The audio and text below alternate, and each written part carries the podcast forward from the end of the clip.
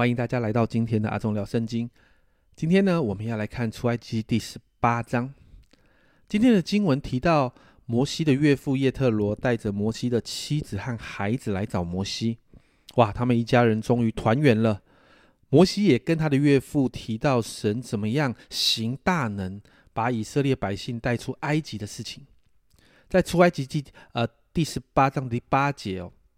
摩西将耶和华为以色列的缘故向法老和埃及人所行的一切事，以及路上所遭遇的一切困难，并耶和华怎样搭救他们，都诉说与他的岳父听。你知道摩西的岳父听到这样的事情，摩西的岳父他是个米甸人的祭司哦，是个外邦人的祭司哦。这样的事情让这个米甸祭司再一次认识这位伟大的神。所以在第九到第十二节这里很有趣哦。这里说到叶特罗因耶和华带以色列的一切好处，就是拯救他们脱离埃及人的手，便甚欢喜。叶特罗说：“耶和华是应当称颂的。”哇！你看到一个米甸外邦人的祭司开始赞美神。这里说他救了你们脱离埃及人和法老的手，将这百姓从埃及人的手下救出来。我现今在埃及人向这百姓发狂傲的事上得知，这一句话接下来很重要。耶和华比万神都大。摩西的岳父叶特罗把燔祭跟平安祭献给神，亚伦和以色列众长老都来了，与摩西的岳父在神的面前吃饭。你看到神的大能工作，因着摩西这样的一个见证分享，就影响了这个外邦人的祭司。而且也让这个外邦人的祭司开始认识神，开始赞美神。所以家人们不要忘记你的见证，你生命的见证，对许多人来讲会带出极大的果效。接着我们来看出埃及记，呃，十八章的呃十三节。这里说第二天，摩西坐着审判百姓，百姓从早到晚都站在摩西左右。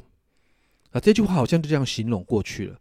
但你不要忘记一件事：摩西带出来的以色列人有多少？摩西在面对的不是一小群人呢，摩西在面对的是多达两百多万的人，而这些人都需要摩西在他们无法判断的事情上给意见，比如说吵架了，比如说在争论一些事情了，他们都需要摩西帮他们下判断。你知道吗？这个对一个领袖来说是一个很重的负担。当我们在看到小组的理论的里面的时候，我们常常说小组最多不要超过十二个人，因为十二个人根据研究是一个人关系线，一个人所愿意关系的那个呃愿意关心人的关系线最高的、最能够承载最大的容量就是十二个人。可是你看到摩西在这个事情上面，他得面对两百多万人，就算他是神人，他也承担不了。因此。摩西的岳父给了摩西意见哦。摩西摩西的岳父看到这个状况的时候，他觉得不 OK 哦，就给了摩西意见。在十九到二十三节，这里说：“现在你要听我的话，我为你出个主意，愿神与你同在。你要替百姓到神面前，将案件奏告神，又要将律例和法度教训他们，指示他们当行的道。所以你当做的事要做什么？”并要从百姓中哦，要拣选有才能的人。什么是有才能的人？就是敬畏神、诚实无妄、恨不义之财的人。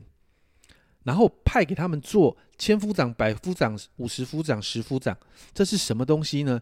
就是千夫长就是底下管一千个人的人，百夫长就是管一百个人的人。所以最小的是十夫长，管十个人的人。而这些人要管理百姓。